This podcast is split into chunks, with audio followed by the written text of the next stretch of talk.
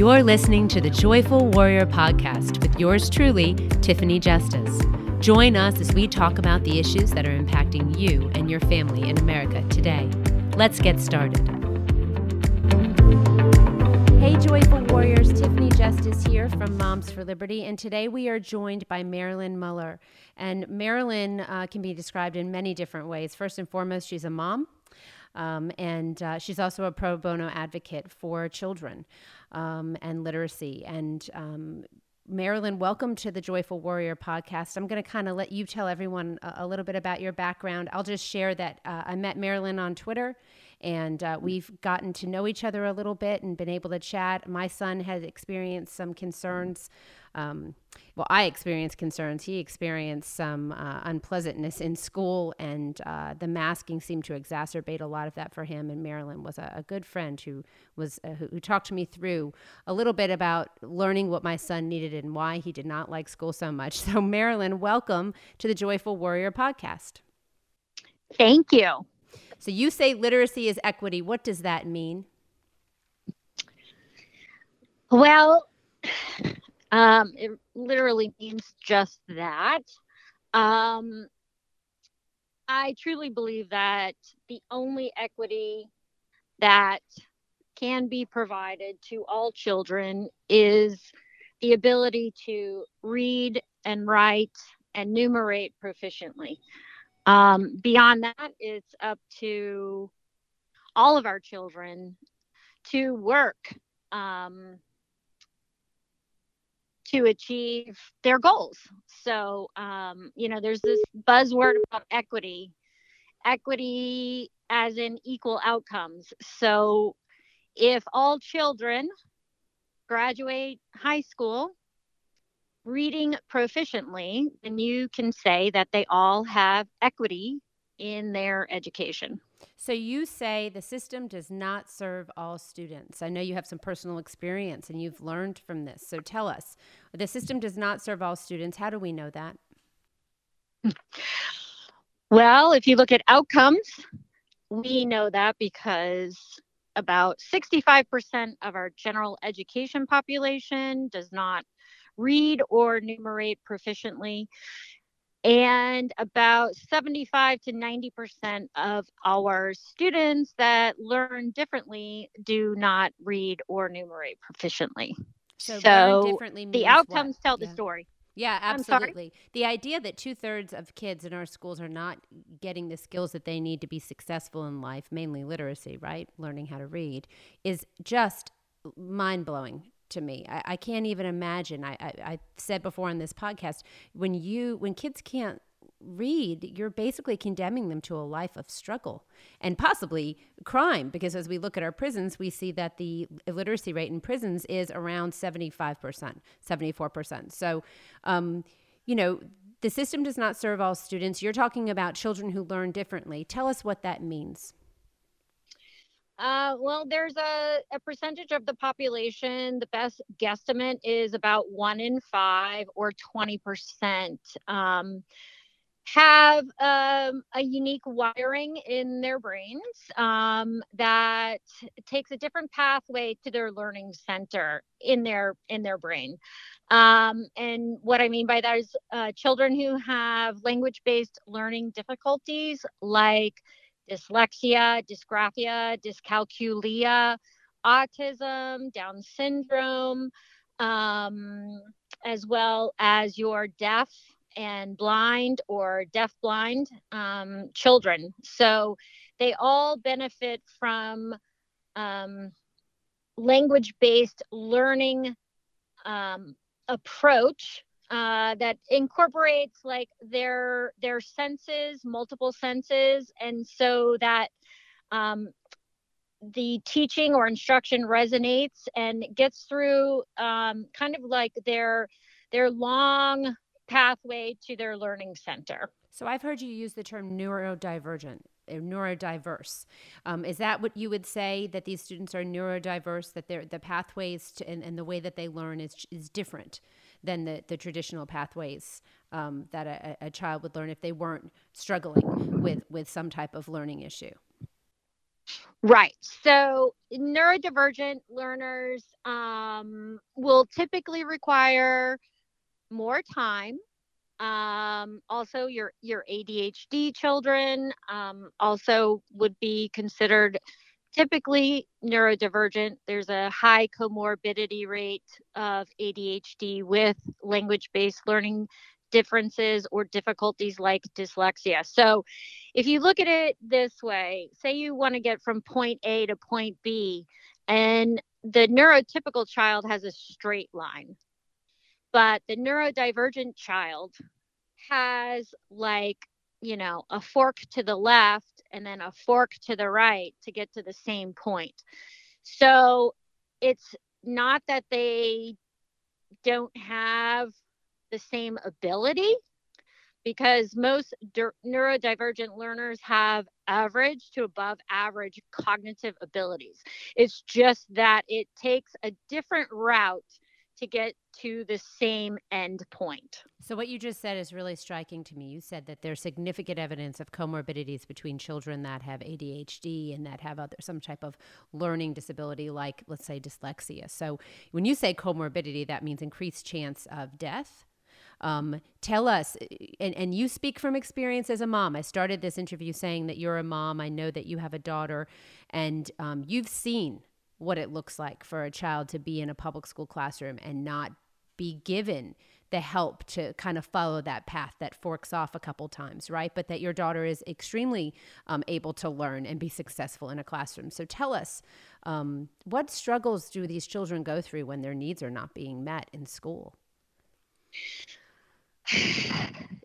Um, well, it runs a, a, a spectrum of, of difficulties. Um, you know, there's there's a great quote that I came across probably in the last six months while I was doing some research about um, the tragedy in Michigan with the school shooter. Yes.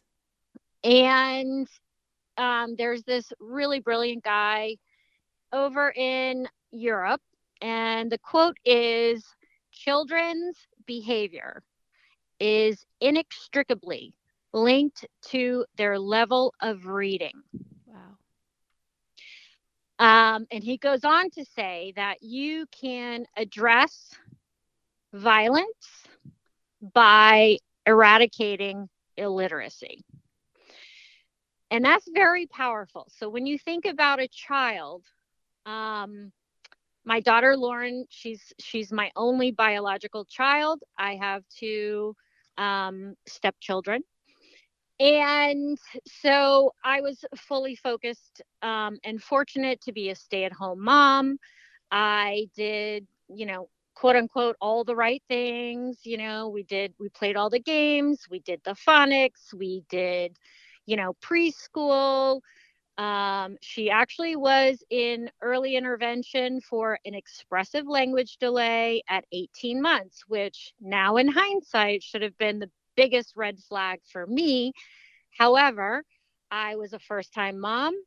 I am one of eight children, and we all graduated from public schools and have gone on to be successful. So I was naive in my blind faith and trust in the system for which we are conditioned to have. So, um, as she entered kindergarten, Lauren was, you know, a bright, vivacious, happy go lucky child. Um, and she had for kindergarten um, this guy teacher male teacher who had 25 years of experience and so um, again, naively, I felt very comfortable thinking, oh, well, here she has, you know, this guy with a, a bunch of experience. And, you know, everyone in town was like, oh, you're so lucky you got Mr. Manini. And um, so I just felt comfortable, maybe too comfortable. Um, but Lauren began to show signs now again in hindsight that I should have been more clued into. And I just implore all the mommies out there to really be in tune with your young children's behavior because behavior is their primary form of communication. Um, and Lauren would begin to show signs of not wanting to go to school, not looking forward to school. Um, she would also be one of the first children to run out the door at pickup.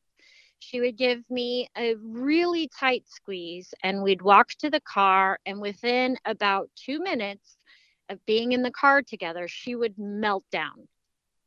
Okay, and that there are familiar. names. Any parents that are listening, does that sound familiar to you? Um, Marilyn's throwing up a red flag. The behavior of your child, if you see it changing, if school is inducing this type of of, of you know, uh, anxiety or depression in your child, pay attention. Yes. So there's there's two key phrases for when you think your children's behavior may be ex- you know linked to something going on at school. Number 1 is school refusal. It's something that you can key in on the internet and find a plethora of information about. That is the behaviors in the morning that show opposition or resistance to getting ready for school. Um, and I think we've all been through one or two battles in the morning about getting off to school. The other one is what's called after school restraint. And that is also a key phrase you can search on the internet. Um, and that really relates to when you hear teachers say, oh, well, Lauren is like, you know, the ideal student at school. We don't see her exhibiting mm-hmm. any signs of behavior. And then she comes home and she has a meltdown. Okay. That's called after school restraint. That's when your child tries their best to keep it together all day long because they know they'll get in trouble and then when they get home to their safe space, they have to let go. They have to let all that down, and that's when they melt down. So I that's think, called after school restraint. So I think what you just talked about is really important. This the idea of after school restraint, and then the idea of the child holding it together all day long in in the classroom. Because when you're right, I have experienced this as well as a mom. Um, I, have I've got four kids, so there, there there's some refusal in general sometimes about school. You know, they don't want to get up, they don't want to get dressed. I get that, but then when I saw it exhibited in a way that was different, more intense, more pronounced, more frequent with one of my children, um, and I know you and I spoke at that time. It was it was different. And when I went to the school and I spoke to them about the fact that we were seeing increased aggressive behavior, right? And we were seeing the meltdowns after school. That in general, a lot of the teachers were like, well, we don't, he seems like he's fine at school. There's no issue. We don't see any issue at school. He, he seems fine. And, you know, this to me is that kind of chipping away at the, the input of the parent, right? We, we're, we're fine to partner with our kids' schools, we don't co parent with them. And so, what is it like when a parent, as a parent, you go to your kid's school and you say, I think I think something's up here with my child because I'm seeing, you know, either the refusal or the restraint. Any advice for a parent if they're approaching to start this conversation with their children's school? Um, well, the the best way to describe it is um, we were met with resistance and a term called gaslight, where um, basically um, the school does not acknowledge you as a parent um, and they also try to um, dismiss all of your parental concerns. Um, and again in hindsight looking back um, I I was gas. My husband and I were victims of gaslight from the very beginning because, again, Lauren showed signs. She exhibited this behavior um, of school re- refusal and after school restraint. And when we had our last parent teacher conference with her kindergarten teacher, he said to us, in hindsight, I should have referred Lauren to the Jump Start reading program. So, can you imagine being the mother, a very involved mother, a very, you know, I'm a mom's mom, I'm a mama bear. I pushed, I pushed as far as like always asking questions is what I mean by pushing. Mm-hmm. I need more information. I need help. You know um you're the expert right? I'm supposed Right. to listen to you.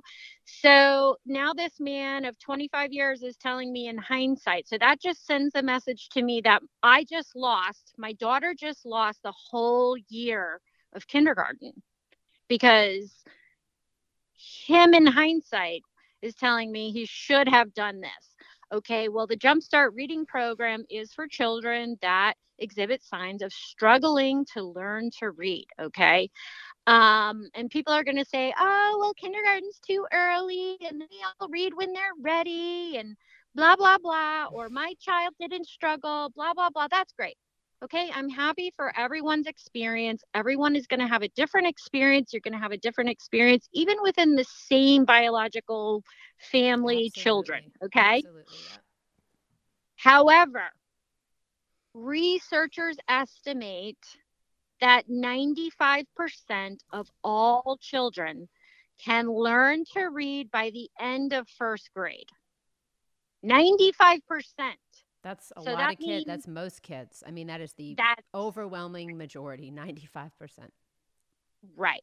So, and that 95% includes your neurotypical child and your neurodivergent child. And the reason they can say that is because if teachers are trained and credentialed with the science of reading and direct explicit instruction, then 95% of the children in their classroom will be able to read at grade level by the end of first grade.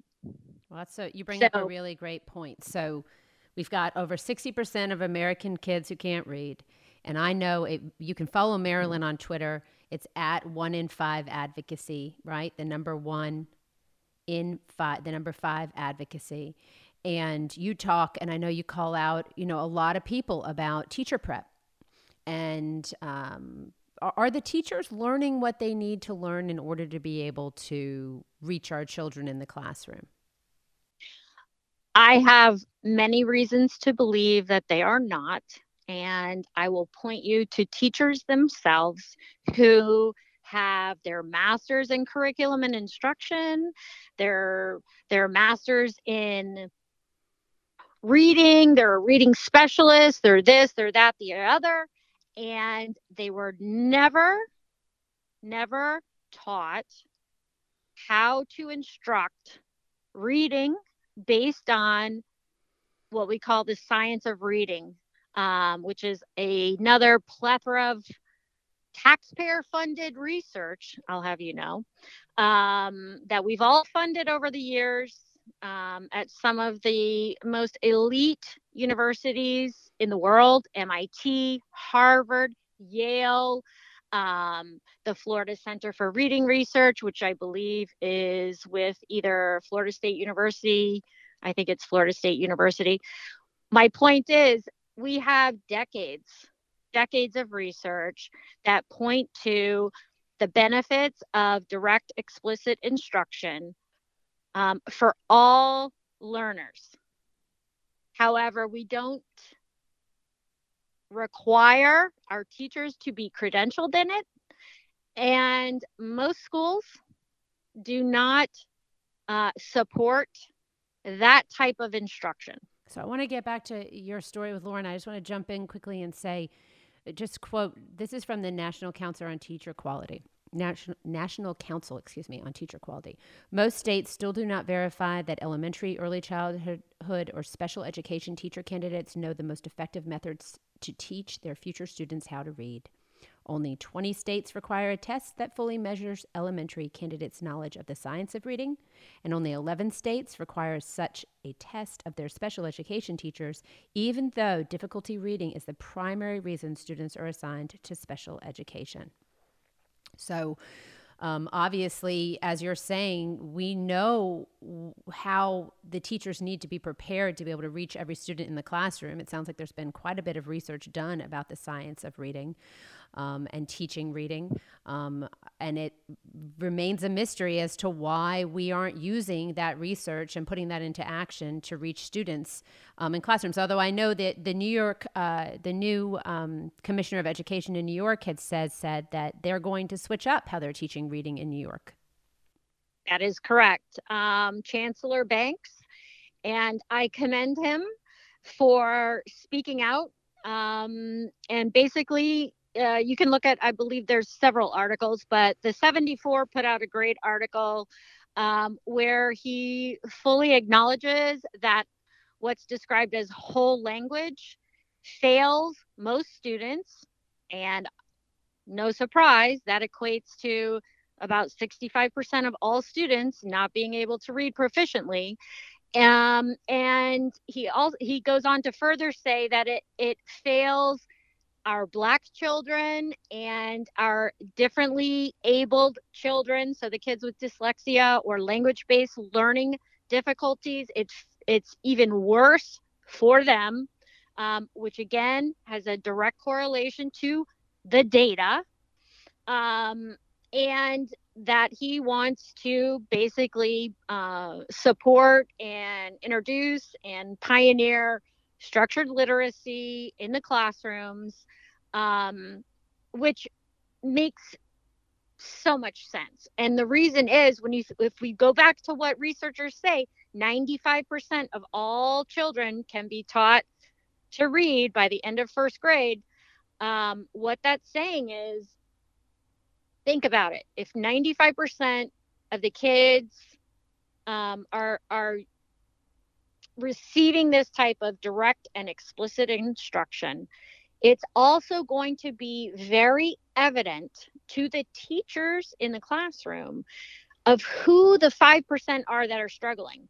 Because if you're using a method that reaches 95 and you have this one or two over here on, you know, the left that are that are struggling, then you know that those two little children need more of a one-on-one situation for their the delivery of their instruction. Um, whereas instead of having like a class of 20 or 25 or 30 i don't know what they are today anymore in kindergarten so let's say it's it's uh, 25 and one in five are dyslexic or have some kind of you know learning difficulty um, and the instruction is not reaching them, then that's about five kids that would be referred to special education services, right? Sure. Yeah, absolutely. And so I want to correct myself. I said Commissioner of Education, it's Chancellor of New York City Public Schools.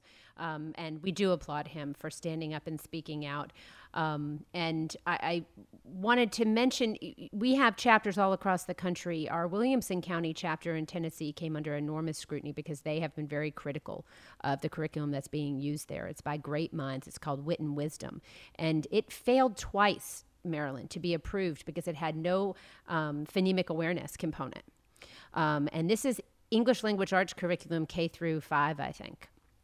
Um, and so uh, they actually had to bring in another program in order to meet state standards. So, you know, we have English language arts curriculum that's being written and used across America that is not uh, direct instruction, explicit teaching the science of reading. And, and so, just to talk quickly about how our brains learn to read and maybe you know so you talked about lauren she's in kindergarten you've got a kindergarten teacher who um, is telling you you know oops maybe i should have referred her to a jumpstart reading program but now you've got kindergarten lost and, and now so bring us back. So we're you're, we're with lauren. She's entering first grade. And and what are you doing as a mom? What, what are you thinking at this point? Um, well, you know, exactly what the system wanted us to do was we went out and we hired a tutor. Mm. Okay. Let me just tell you, folks, if you're out hiring a tutor for a kiddo that just finished kindergarten and can't read at a kindergarten level, um, they're not receiving uh, appropriate education, they're not receiving appropriate instruction. And as soon as you've hired a tutor at that point, it is evidence of the denial of a free and appropriate public education, which is um, a federal law that is um, supposed to guarantee all children um, appropriate education and literacy proficiency. So, right then and there was evidence that my child, um, or excuse me, that the district was non compliant with federal law called child find. It's a chi- child find is a mandate that all districts find all children that are struggling and they're supposed to evaluate them for their learning struggles. They're supposed to identify their learning struggles and they are supposed to address the learning struggles immediately. So let's go back Without- for a second. Child find. So for parents who think that their children might be struggling right now, but the school hasn't um, approached them at all to, to evaluate their child, but they'd like to have their child evaluated. You said it's a mandate. Explain what you mean by that. Uh, well, okay, so it's it's a federal law. Federal law, yeah. Okay. Um, and it is the district's responsibility to adhere to that law without a parent even having to say a word. Right. Like they're okay, like I didn't I should not have ever had to advocate for Lauren. That's what that means. That means it's their job, it's their responsibility. And by receiving federal funds that fund the Individuals with Disabilities Education Act, which is uh, an acronym called IDEA, we refer to, by by accepting those dollars from the federal government, in theory, they're accepting responsibility for the child find mandate. And um, every district is going to have someone that's responsible for child find in their district. You're going to have at least one person. Um, Absolutely. That is going to be responsible for that, for for ensuring that that is happening. So just parents know that you know there's a federal law that mandates that districts are finding the children literally that child find finding those children that are struggling and that need additional support and um, they're funded to provide that support, to find the ways to meet the needs of that child and to scaffold the instruction however they need to do it, including increasing supports for that child to be able to be successful. And if that's not happening and you th- and your child is struggling in school, um, you do have recourse. Yes, you do. Um, you, you want to make sure it's probably in your welcome kit when you get started in kindergarten. There's a, a piece of paper. It's called your procedural safeguards. Um, and it's in there, and they probably hope you never read it. yeah, right. But I encourage you all to pay attention to your procedural safeguards to child fines, um, to what would have been the next step, which is um, an educational evaluation, which is what my district should have provided without me even saying a question. The fact that the teacher acknowledged Lauren's struggles, he should have gone to his administration and said, Lauren is struggling. She needs an evaluation. That's what should happen. But what happens in reality is most parents don't find out until the end of kindergarten or the end of first grade or second grade or, or third, third, grade, grade like fourth i know yeah, yeah. or never yeah. or never um and then a parent is immediately on sort of like the defense the the the mama bear comes in what do you mean in hindsight what do you mean you know and it's like you're harming my child. And now you want me to you know use honey to make sure my child um, receives all of her civil rights to an appropriate education. Um, so basically back to the gaslighting we we were on the receiving end of gaslight. We hired a tutor. I should never have hired a tutor. I should have demanded that the district um, adhere and comply with federal law. Um, but again, I was naive and I didn't know. So, fast forward um, into first grade, Lauren continued to struggle. Her behaviors became more pronounced, more frequent. She did not like going to school. This is a little girl that used to be fun loving, outgoing, very articulate. All of a sudden, she doesn't like going to school. Well, she loves to be at home, but she doesn't like school. Something is going on in that environment that is causing her to not like school. Um, and that was even with having private tutor support. Okay.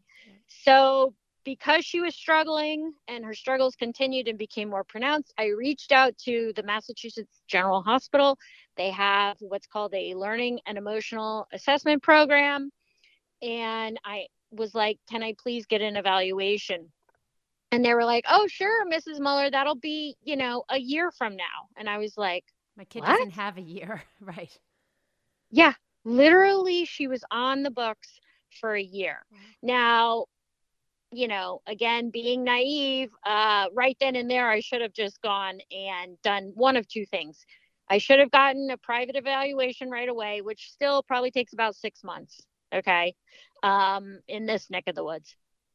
Or I should have written a letter um, to the district demanding the educational evaluation, which they were telling me wasn't necessary because, oh, she'll catch up. You know, all kids develop differently. Um, you know, she's bright, she's articulate, So- but she'll catch up. Don't worry, mom. This brings up such a good point. I, I um, was talking to my pediatrician and I was asking him when we were dealing with all these issues with the masking and all this stuff. And I'm have I had all these parents. I was a school board member. I had all these parents coming to me and saying, "Oh my gosh, I'm seeing all of these harms from the restrictions, the quarantines, you know, the masking, all of this different stuff." And um, you know, the district was the parents' concerns meant nothing, and. Uh, then I went to the pediatrician. I said, you know, where do you weigh parent concern and parent instinct when you're making decisions? He says, and he and his answer back to me was, you know, I might look at a kid and not think there's an issue, but if I've got a parent telling me that things are happening and they're they're instinctually they feel something's wrong, he's like, I'm going to follow that. I'm going to follow up on that. And so once again, we hear of another situation where you've got a parent going to a district, talking to them, saying something's wrong, it's just not right, and the district, as you said, gaslight, basically just saying, you know, well, we're not seeing the behavior issues and um, we don't think it's necessary instead of you know trusting the parent as the partner yeah, I I mean, I commend you. I mean, do not co-parent with the government. No. We don't. no, we don't. And that is you know, I always think of Moms for Liberty when I think about that phrase. I've, I've gotten that thing through. I think I Uh, think about you when I hear literacy is equity. So Lauren goes through first grade now. At what point? Because I know you did make the chance to eventually pull her from public school, and that Yeah. must have been what was that decision like for you? How did you come to that to make that decision? And tell us how she how she's done since then.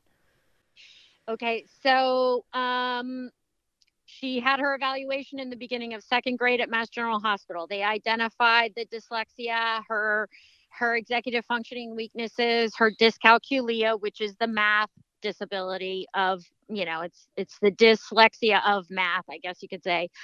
Um, I went in, I met with the principal, I gave him this report, and he was like, "Oh, looks like we missed some things," and I was like yeah, you think? Like how cavalier of an attitude for a principal of an elementary school to reply to a parent who's now literally at that point I was on my way I was actually in the throes of depression. I didn't even know it. Um, but that's because, you know, when these things happen to your children, um, especially for me, it, it affects me. I feel it. Like I carried my daughter's frustrations and sadness and anger with me the entire day. Um, I don't think there's anything worse than seeing your child struggle and feeling powerless to help them. absolutely agree. I mean, I have many situations where I felt powerless, and Lauren's life at what in, in one situation was literally on the line. Um, but that's how I felt. So, you know, Lauren qualified for an IEP as a result of the diagnosis from Mass General Hospital. And Stop and again, wait. We we have to. We always define acronyms here because uh, one of my Okay, pet peeves yeah. with public education has always been they use so many acronyms as a parent it's hard to follow along. So an IEP, Marilyn. is an individualized education program. that is, again, part of the federal law um, that is intended to support children that need additional services. Um, and it's supposed to be individualized. So it's supposed to be just for Lauren. Unique for every child. So, yes. Yes. Okay. So I thought that when she qualified for an IEP, that they would be implementing all of these recommendations of her, her neuropsychologist at Mass General Hospital because you know they're only number one in the country for psychiatric and psych, you know that type of um, service provider. So her recommendations I thought would be implemented into her IEP. Um, and I also thought that by being granted this IEP, that this situation would get better. But guess what? That's when it got worse. Wow. Um, so she's this is second grade. You said the beginning she had the evaluation done. You bring it to the school. The principal acknowledges that they missed a few things, right? Like three years of your daughter's or two, three years of your daughter's educational life so far, and um, and then the IEP is put into place. That's not helping at, at this point because they're not giving her what she needs in school, are they? No. Um, you know, the school she goes to now um, their motto is give each child what they most need to thrive. Makes sense. It makes complete sense. Something so simple. Um, however, you have to understand that our teachers are not trained or credentialed. They're literally failed by our college education system. They do not have the knowledge, the skills, the tools they need to give each child what they most need. So how can we help so, our, how can we help our teachers? I know that Lauren's now in private school, right? How's she doing? Just so that we can give everyone a better picture of of oh, what it looks like when a child is given what they need to thrive. She is a straight A student. Awesome. She can't wait to get to school, although she's not excited about the amount of homework she has now in eighth grade. sure, yeah. Um, and she was elected to student council president. Oh, that's awesome. Congratulations. So really seeing your daughter's full potential being unfolded. Oh, I mean, I I get emotional. I still get emotional because my daughter could not could could not read or write or numerate on a third grade level. And that's the make or break point, folks. You know, I mean, yeah. you, you look at, should they say children, you know, need to learn to read up until about third grade. I always say second, even the math, it, it, there, you have to be able to read in, in elementary school, in, even in first, second grade, some of the work that I see. And um, if they are, are not able to learn to read by third grade, uh, they're really at a loss, aren't they? Because then they need to be able to read to learn. There's a lot of independent learning that goes on at that point. And then, you know, no wonder these kids are frustrated in school. No wonder we see the behavior problems that we see across the country because they're being asked to do something that they're not able to do. Um, you know, so then we talk about you're talking about professional development. How can parents across this country right now put the focus on uh, the, the professional development and the teacher training uh, that teachers need? Um, Marilyn, one of my concerns has been I've seen I see all of this. I call it alphabet soup the SEL and the DEI and the CRT and all this stuff. And it all seems to be an excuse for educational failure. That, you know, there are no metrics that you can use. There's no outcomes that you're looking for with any of this, much, uh, much different, obviously, than reading and writing and, and math. And so, you know, it, it seems to be a safe space for educators to kind of go into because they really can't be held accountable um, for not meeting the needs of students. But you know, how are we holding teachers accountable for doing a job that they're not being trained to do, right? How, how can we change that in America today? Hmm. Well, this is um, the, my primary focus at this point. There's two ways that I personally am addressing it. Number one, your state's Department of Education um, has a significant play in this because they authorize um, grants and money to your your public funded colleges and universities. Okay, so demanding that they reform and update the um, preparation programs at your state university and colleges is is one avenue. The other avenue is my husband and I have personally sponsored uh, individuals um, to um, get their training and credentialing in a direct and explicit um, uh, process okay to to be able to deliver this type of instruction um, but I mean, there's because- money. There's money. I, you, and we would talk about the ESSER funds, and you've been posting uh, how much? How much money? 190. I mean, how much money like, has been flowing yeah. into schools? And and I mean, so you know, it's lovely that you you personally are sponsoring that. That's amazing. But you know, there is money right now, taxpayer money that could be used to retrain these teachers that are teaching in classrooms, right? Yes, and there are a few states that are doing this. I think one of the first states was Oklahoma. Um, Joy Hofmeister um, in Oklahoma, who I believe now is running for governor, but she used her ESSER money um, to establish science of reading. Um, I believe I don't know. She called it Academy or whatever the case may be, but it's a it's a three year program where they're retraining ten thousand elementary school teachers. Um, see, the big thing here is training these teachers in the science of reading is not part of even their ongoing professional development. And so teachers will have to pay for, they're faced with paying for this type of training themselves.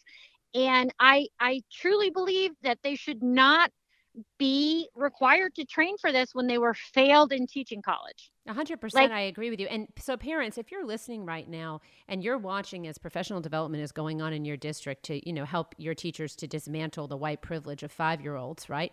Um, maybe you the next time you go to your school board meeting um, or, or you speak with your superintendent and district staff, ask them how they are addressing uh, the needs of the students in the schools that are not reading or that uh, how are they teaching reading in school and how are they supporting their teachers to be able to teach reading uh, teach kids to read. And um, because there is money in every school district budget for professional development, there is absolutely no reason teachers should have to pay for this themselves. That is correct. So, um, I mean, uh, quite honestly, um, I have said this before, but basically, all the teachers that have paid for um, college uh, that may still have some college debt, guess what? You all have phony degrees because you thought you were going to be able to teach kids how to read, write, and do math. And, you know, your colleges failed you. so while so, we have Secretary Cardona uh, Secretary of Education of the United States of America, you know, reminding everyone to go get vaccinated every five seconds, uh, which mm. is what all his tweets were. There, I, I, saw you commented on Twitter. If you don't follow Marilyn on Twitter, you should. She's a wealth of information. She's very funny too. She cuts right to the heart of things. And I saw you calling out Secretary Cardona saying, you know, like remember when he did the eight eight holidays or something, and it was all uh, focused on mm. COVID. And I was like, oh my goodness, you know, we have schools that are still that are closing. We have kids that are not in classrooms, and and yet this is the focus, right? When when even when the kids are in classrooms, they're not getting what they need. So now focusing on the the state board of education um, is one way that we can that you're saying that we can put attention to this. What else can we do? You know, just keep raising awareness. I mean, I I I've been try- trying to rally parents for for years. It, it's funny because in preparation for this conversation, I went on Twitter and I went to look at like what is my oldest tweet, and it's from like early 2018. Clear. And I was addressing then Assistant Secretary of um, Office of Special Education. And it talks about language based learning difficulties and what are you doing? Kids read and I am so distraught. I am so angry. Um, you know, I'm just one person and I do this, like I said, you know, pro bono. Um, I drive my daughter to and from school every day it, and accumulate 700 miles a week doing it. Um, and nothing has changed. Um, Lauren's life far- has changed. I mean, you have been you have been lucky enough and blessed enough to be able to find a school that meets her needs and to be able to afford to pay for it. Unfortunately, that that's not an option that a lot of parents in America have as far as private no. education is concerned. And so, you know, we look at school choice. You know, Marilyn, I have to be honest with you. You've uh, uh you've been a, a, lovely friend to me and in, in, teaching me and talking to me about some of these issues. And I follow you on Twitter. You are making a difference, just so that you know. I, I want you to know that. I think you are um, spreading information and awareness around the country. Um, and I know you support many different moms and dads across the country. Um, in in kind of this journey of learning about you know how to make sure your child is getting what they need in school. Um, kids should want to go to school it, it shouldn't be that they hate school. And unfortunately, you know, for many children, that is the case. One of the things that you shared with me very early on, and I saw as a school board member, was that parents of children with special education have very directly seen how broken our public education system is. Um, and, um, more often, uh, I think, than other parents. A lot of parents are, as you said before, are able to float through with their kids, and their kids, you know, I don't think that kids are getting what they really need in school. To be honest with you, I think that we can do better, um, but they're certainly not, you know, facing a life of struggle due to not being given the skills they need to be able to read. And but sixty percent of our kids are, right? And so, school choice. I know you're a big advocate for school choice. Um, any parting words for parents about finding the right situation for their child and exploring different schooling options? Okay. So, yeah, number one, I'll be very frank and clear that I tried. I tried to get the system to change. I spent my own money, my own time. I've flown to DC on numerous occasions. I had meetings at the Department of Education with several different individuals. I've met with many different reps from many different countries, um, House of Representatives, as well as senators. Um, conversations continue. However, um, our children don't have time for this game. And I fought and fought and fought and fought and asked and asked and asked for you know, teacher prep to be updated. Um, and so, based on the resistance and the opposition, and um, one key phrase that someone said to me once was, This will be very hard because of the dark forces working against you. Okay, i.e., lobbyists for curriculum cu- curriculum publishers and writers, um, unions, and the like. Okay. And as a result of that conversation, I was like, you know what? If the system is not going to change, then I am going to change and I am going to support education freedom, school choice. Um, I became a single issue voter. I became a registered independent, basically. Um, I no longer support parties. I don't care if you're a Democrat or a Republican. If you place children first and their literacy first and you know um so Amen, Marilyn. I think a lot of parents are there now too, right? I mean, I, I think a lot of parents are, are, looking at Republicans, Democrats. They're just they don't care anymore about the party. It doesn't matter. They want to see people making good decisions for children in this country. Yes, um, I, I'm telling you, this generation. I am gravely concerned about this generation of children, um, mainly because guess what? the kids that are locked in these failing government schools that can't read and write proficiently um, are going to be up against the children like my Lauren, who is thriving in person, in private, and the, has never lost a day of school since school reopened in September of 2020. Right the we don't have achievement gaps anymore. We have achievement canyons. Wow. Um, and if these if these elected officials don't give parents access to their children's education dollars, then they are criminals. This is crimes against children. It is crimes against children, point. and it's fraud too. By the way, I mean you talk about Absolutely. federal mandate for Child Find and IDEA and IEPs not being served. We've seen that happening across the the country. This idea that you're serving children's IEPs through you know Zoom with masks on, just ridiculousness, and so it's fraud how much money is being spent i mean just in general in public education where we are you know guaranteeing a free and appropriate public education for these children and we're not delivering on that and so, you know, it's taxpayer money that's being wasted, misallocated. Pa- people need to get angry uh, and, and, and stand up and fight back. These are our tax dollars that can be used in a different way to really meet the needs of kids. The other thing, Marilyn, and I know you'll probably agree with me, if unions really cared about teachers, they would be fighting for better teacher prep and better teacher training so that the teachers could be better at their jobs in the classroom. And that is the one thing I never, ever, ever hear unions talking about. And if they really cared about their membership, don't you think that they would be discussing that? Uh, well, I can tell you anecdotally that I had a face to face meeting with Randi Weingarten Ooh. last May to talk about this very topic. And I said to her specifically, why don't I hear you saying, my teacher members are failed in college. They're not prepared to teach these kids to read and write and numerate. Where is the science of reading? I've heard rumors that um, they are embarking on a literacy initiative.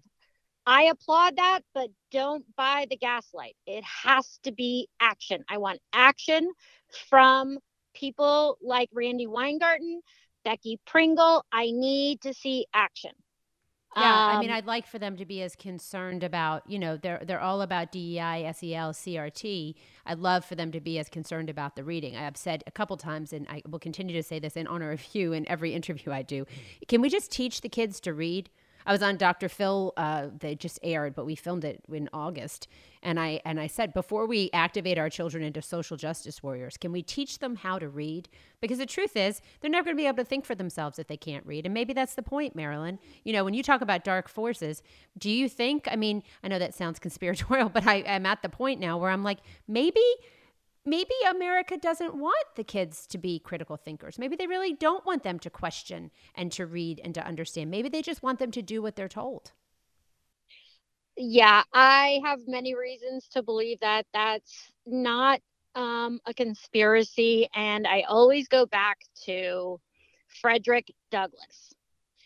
Um, Frederick Douglass says that the illiterate man is a slave and the literate man is um, a member of a of the free republic okay? So basically uh, illiterate people are easier to control manipulate things of that nature. Um, i mean i could go on and on and on but so parents you know, aren't crazy when they're concerned about this. This is a, a real concern, right? We want our kids to be uh, free thinkers. We want them to be able to think for themselves, right? One of the things that I saw through COVID it was difficult to kind of d- go through, to be discerning, right, and to go through the data and to to be able to look at things critically and to be able to ask questions. And you know, I look at that when I think about this generation as adults, I just worry that you know, as you said, these edu- these uh, achievement canyons you know, are these kids going to be able to, to, you know, think for themselves? And reading is such an important part of it. It opens up an entire world. Um, it opens right. up the world, right, to the kids. Right. One thing, just quickly, I know we're going to close up here. Is um, when all of this was going on, and we have all these this this noise coming at us from different media outlets about masking and vaccination and this and that and the other Lauren um, would often sit and we'd flip through all the, the channels and listen to alternative debates and discussion and sources of information. And Lauren was able to, um, you know, come to her own decision. And I, I would say to her, you know, who do you believe? And why do you believe them? And then I said to her, okay, do you think you would be able to formulate the same decision if this was the old Lauren in the old school when she couldn't read? And she said, No way. No, and she'd be angry too. So in that kind of like as we close out, I want to kind of go back to, you know, you mentioned the horrible shooting out in Michigan. We look at, you know, why are these children angry? Why are they fighting? Why are we seeing so much violence? I think that part of it is that we're not giving them uh, the tools they need to be able to be successful. And, um, you know, children show that through their behavior, as you said. And when the children are young, it looks a lot like aggressiveness, right? It looks like sadness and then it looks like aggression. Um, I, you know what? If you spent 13 years in a compulsory environment that makes you feel like a failure and you can't read and participate in classroom discussion, uh, I'd be angry too. Yeah. And it's time we all get angry. So, you know, I say we're joyful warriors. We're going to fight like hell with a smile on our faces. Um, we're parents. We love our kids. We're doing this because we want to see um, them have the best lives possible. And we want that for every child, by the way. Um, it's not just about our kids, it's about all the kids in America. They're going to grow up together. They're going to live together as adults. They're going to get married. They're going to have kids, hopefully, and be able to raise families. And, um, you know, we're fighting for all children to be able to have. Um, to be able to have happy lives right? And so thank you for your time, Marilyn. Thank you for being such a champion for parents and children. Again, if you want to follow Marilyn on Twitter, Marilyn, give them the handles that they can follow. Uh, one in five advocacy, which is, um, you know, goes back to the one in five children struggle to learn to read. Um, and we also have a collaboration of moms um, that all had children with learning struggles. Um, and we all co moderate the Moms for Education Freedom, also on Twitter and Facebook and Instagram. But I'm primarily active on Twitter. Okay. And so if parents have questions or anything, um, they can they can just tag you and ask a question. And, and, and I know that you see all those tweets. I see you interact all the time. And hopefully, if you have an answer or some one of the other moms does, um, we'll be able to help them. Um, and if you're just looking for um, a place for information and to start learning, um, it's a great place to start. So, again, Marilyn, thank you for your time. And um, we're so glad that Lauren is doing well. Um, I had the opportunity to meet her. She is a wonderful young lady. And uh, again, congratulations on Student Council President. Um, just awesome. Thank you. Thank you. Thank you for all the work you are doing. I appreciate all parent um, child advocates. Um, I know no one ever agrees on every, everything, um, but I think that you are doing God's work as well. Thank you very much, Marilyn. I hope you have a great day. Happy New Year. To you. Bye bye. Next up, we chat with Pat, Chapter Chair Coordinator for Moms for Liberty across the United States of America.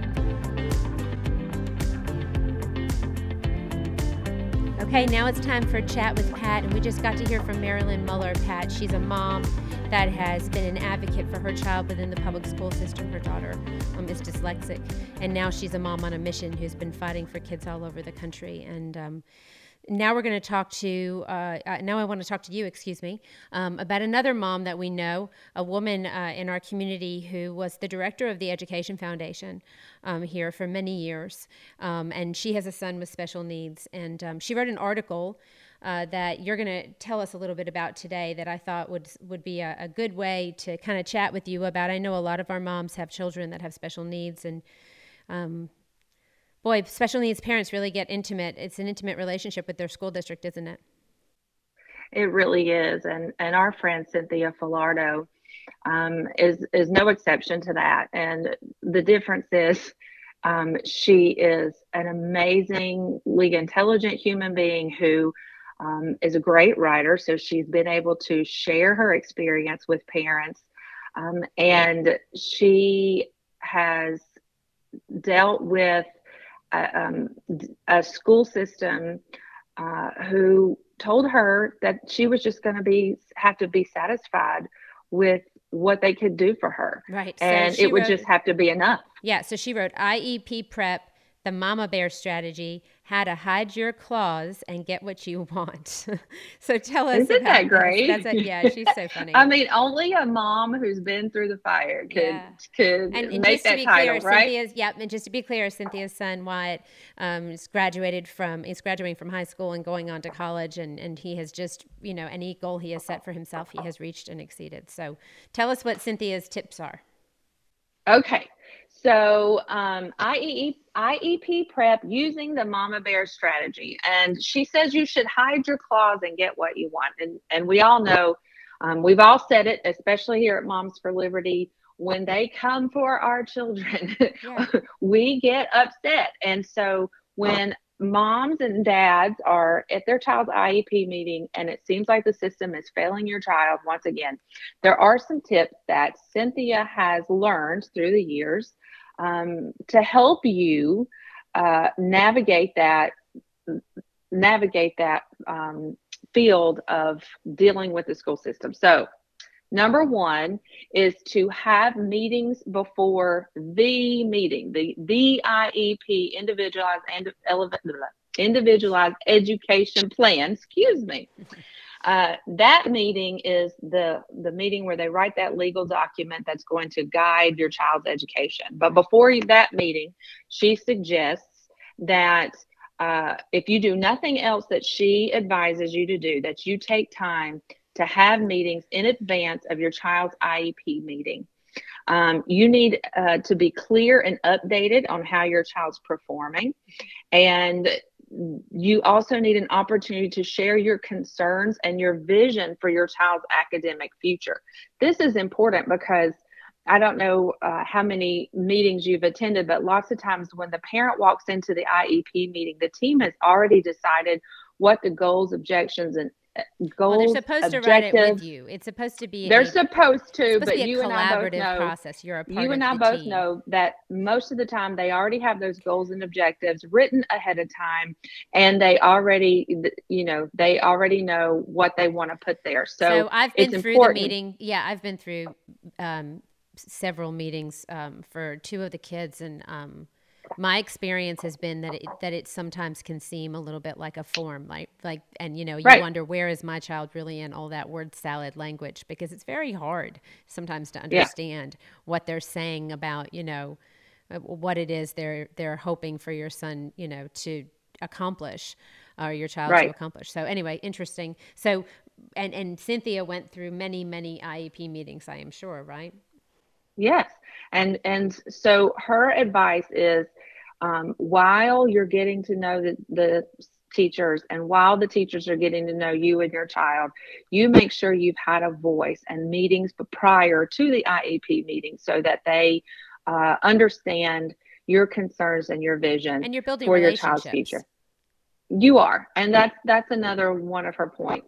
Um, but it also takes away any surprises that could derail an IEP meeting. So if you have um, took the time to communicate clearly with the teachers and they have taken and they have communicated with you. You don't all of a sudden show up to an iep meeting and then you know they drop something on your lap you've never heard of before because um, that can really derail the meeting. So she suggests have meetings before the meeting.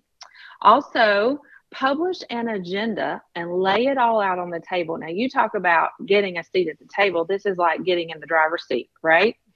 Um, Cynthia always writes up an agenda of what she wants to cover in the IEP. Now, how does that sound? That sounds great. I mean, so you're making sure that your thoughts are organized and that you're not leaving the meeting. You know, there it's only there's a certain amount of time allotted. Obviously, the staff members have to be a part of it, and um, you know so you're going to get a certain amount of time to speak and and and a certain amount of time to listen so you want to make sure that everything that you walked in that you wanted to cover gets covered so i think it's a great yeah. idea i mean you know she says an agenda it's just a list just make a list doesn't have to be yeah you know, and she put, says we say three points says, three, you know pick three things yeah here. yeah she says she lists her concerns and her ideas on how we can help move my child towards mastery. The non academic achievements have helped the team identify motivators and strategies. Okay. So then the next one is data. Review the data and make it work for you. Um, she said she has a slippery love affair with data, and sometimes she wants to cover it with kisses, and other times she wants to banish it from her memory. yeah, um, but you want to make sure you've reviewed the benchmark and the progressive test scores and uh, look for advancement. Um, think about how you can partner in advancing those gains. And she said, um, you know, she was probably the only parent that celebrated her son being at the top of the red zone. You know, they have the red, yellow, green, or whatever. But she said, you know, he had gone so far to get from get to that point, and he was, all you know, to climb closer to the green zone. So she also says, make sure you're an optimist. So, um, you know, the data may say they're still not where they need to be, but um, if they're improving, uh, you should definitely recognize that and and be the optimist. Okay, uh, number four, uh, I often say that there is always a naysayer. These are often categorized as data people or assistant principals. Nonetheless, you have to gain them on your team. So identify the protagonist and kill them with kindness. and then she, she says, chocolate or liquor is also an option. I just want to say that I tried this like long, long time ago. Oh my gosh, now I'm gonna get in trouble. But I a long time ago, and you know, uh, Pat and I have kids that are in this that are the same age, and I brought um, one of the teachers as a Christmas present like a really nice bottle of wine, not even thinking. And this is when I only had like one kid in school. Now I have four. I wouldn't do this now, obviously. I, I was a school. Remember, I know you're not supposed to have alcohol on campus, but I brought her a bottle of wine, and she was like, oh my gosh, she was so worried. I was like, I'm so sorry, I didn't know. so maybe right. not liquor. Yep. But yeah. chocolate if you, or if, coffee. If you apply them with chocolate on campus, but liquor off campus. Right? Yeah, that is a good point. Yes, yes, yes, yes. For any parents, like not, it's a no no. right that was so funny but figure out how to reach them you you do i mean like i i say this all the time especially to our chapter chairs um you know you these even with school board members. They may not be the school board member that you want there, but you've got to advocate for your child. And they're the one the, you've got there. So they're I the mean, one you've got there. Yeah. So you've got to figure out how to work with them the best you can until you can get better. So um, she says, figure out how to reach reach that person. You know, once you've identified, okay, this is going to be the fly in the ointment. Um, figure out how to get that person on your team. That's a, um, that's and so great, that's a great one. That's awesome. Yeah, and I can totally knowing knowing Cynthia as we do. Um, you and I both know that she's a master at that one. Yeah, but you know um, what I um, love about Cynthia is that yeah, she she is, but she she does it in it. She's her expectations never change. Her expectations are very high, so there's never some idea that you know somehow she'll change what her expectations are for her child. Oh no, she doesn't. She doesn't say so to do that number five: be realistic, but have a vision. Map a plan of success. Yes. So you know your child yep. better than anyone. Um, and if you don't have a clear vision of what you want for your child, then how the heck, she said, do you expect anyone else to? Um, that's a great, wait, the, wait, that's a great question. That's yeah. Really well, you know, I think when we talk about parents and their responsibilities as far as their children go, we have gotten so accustomed to say, to looking at the teachers and go, well, you're the expert so whatever you say goes and um, you know i'll just go with whatever you say. But you know when the expert doesn't really know your child i mean think about how many children that they're serving. And they're if they're letting your child by and this happened with my child he's not even identified with a special need but the, they were letting him by with mediocrity and he could do so much better. And so i knew that. And so, and i communicated that to his teacher so you know your child and don't be afraid to set the bar higher than what they are telling you and trust yourself. Yeah, and she said you may not get there, but you'll come close and you'll be better off for it. Well, and you'll um, and you'll have and other and you'll be know where to go in the future when you have to map out again. You'll have a place where you know that you were, you know, continuing to strive to. So make sure you, you know, write it down and right. hold on to it. And so number 6, right. know the rules of the game and when to call in the troops. Yes. Um, and you know, we talk about how great Cynthia is at getting people on her team, but she says you got to know when singing "Kumbaya" doesn't rally the team, and you might have to get an outside advocate. Um, and this may mean you go uh, look for someone in the hierarchy of the school district who you trust, who Um, it might mean you have to have a separate meeting with other decision makers to review like the an policy and procedure. or something. Like Yeah, that, someone above them. the Yes. Yeah. Yes. Um, so, um, you know, if if you are if you know that your child is not getting what he needs or she needs, and you feel like you need to go further, please do. Yeah. Um, and you know, I can tell you a story about a dear friend of mine. Um, I actually taught I actually taught her son. He's he's a grown man now. Um, that's I'm aging myself, but they actually in an IEP meeting wanted to tell her, oh well, we'll just he doesn't have to take all the um, state mandated tests. We can just pass him through. But she knew, kudos to her, that if he had done that, he would not graduate with a diploma. He would have just graduated with a, a certificate of completion. Right. And that mom fought for her son for her. and he has graduated and you know gone on to take college courses he's he's a productive member of society What's he doing? and um well he's studying for to be an electrician Good for him. so uh, you know how let- hard it is to find an electrician right now? Yeah, but when labor? he oh was in- goodness gracious, but- these guys but when so he busy. was in but when he was in third grade they almost kept him from that. And Yeah, so um, but his mom knew that he could do it and she fought for him. So do that. Um, she did not accept what they were telling her. And uh, then number seven i think is something um, probably a lot of the moms uh, might could use this advice. And she says avoid facebook.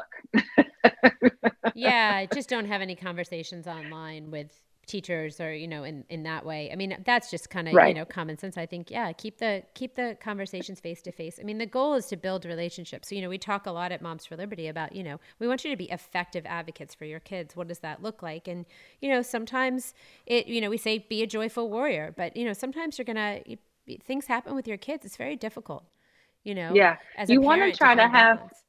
yeah you want to try to have those you know if you're upset um, try to have a, a real discussion with uh, teachers don't post uh, the cryptic Yeah. message on facebook come for my child and i'm going to come for you or whatever you know um, have that conversation with them um, yeah and, and i think well and i think that the the point is that you know as parents if, if we can build the relationship and at least the people know who you are and they know what your expectations are and you know it doesn't mean that you're going to be buddy buddy with them no you know you're not going to be friends with everyone but that you can have a professional relationship where you know you're putting your child first and they're putting your child first um, when conflict does arise, then you're going to have built those relationships already, right? And you're going to be able Right. to go to that person, and they're going to have, you know, and they're going to have an understanding of, you know, you're not just starting at the beginning. And if you have a child with special needs, I think Cynthia's whole point in this is that you know you're going to be dealing with the school district in a lot of ways. This is a relationship. It is a partnership. It's a partnership for every parent you know and so today we focused on um, children and, and IEPs and students in school and if they're getting what they need uh, to learn to read, which is really, you know, if you, I always say, if, if we did nothing else by third grade, let's just teach the kids to read. Let's just focus on that. And if that, Right. if, if, you know, by the end of second grade, by third grade, every child was reading, um, how amazing that would be. And um, Right. there's no reason why that's not happening right now. It certainly isn't for a lack of money, right? Right. Well, and I just, you know, as a former teacher, want to say be the squeaky wheel. Um, don't stop. Uh, and especially if your child is young and you know that they need interventions as an early childhood educator, get The them their early better, yeah. The earlier the better. That's what Marilyn Um, talked about, Pat. On, and when you listen to the podcast this week, you'll hear she talks about the fact that she just wished she had realized earlier that she had stepped in earlier because people will tell you like, oh, they're fine, they'll learn to read, or you know that that, speech impediment doesn't sound that serious, they'll grow out of it, right? But the truth is, the earlier that you can intervene, and as a parent, you need to trust yourself to know that you know when you're seeing something that it's valid and you have the right to you know ask questions and to partner with the district because the district does have services for all children whether they're enrolled in the district or not um, people can get services through their school district for their children um, for certain types of therapies and things so Pat, this was a really good talk today. And, you know, kudos, uh, Cynthia Falardeau, American hero, in my opinion, just strong mom who um, has been an amazing mentor to a lot of other moms. She really has. If you and if you want to do a search for some of her writings, I mean, she's she's wrote some amazing articles about her life and um, and about just her journey, and it will warm your heart. Okay. Any closing comments for this week, Pat? You know, I did speak to a potential chapter chair this week, and her son was um, uh, on the autism spectrum, and she's looking to start a chapter in her area. And that's one of the things that she's concerned about with with public schools. So, I would say that if you are a mom or a dad out there, um, and you are seeing that the system needs parents um, paying attention, especially in the area of special education, consider starting a chapter of Moms for Liberty. Um, that's one of the many things that we do is insist that parents get their seat at the table. Um, and so you're not alone. We're here to help you and uh, come find your tribe. Go to momsforliberty.org and start a chapter or join one in your area. Thank you for that. And uh, with that, ladies and gentlemen, um, I hope you all have uh, a good weekend. And um, we'll talk to you next week. Have a great one. Bye bye.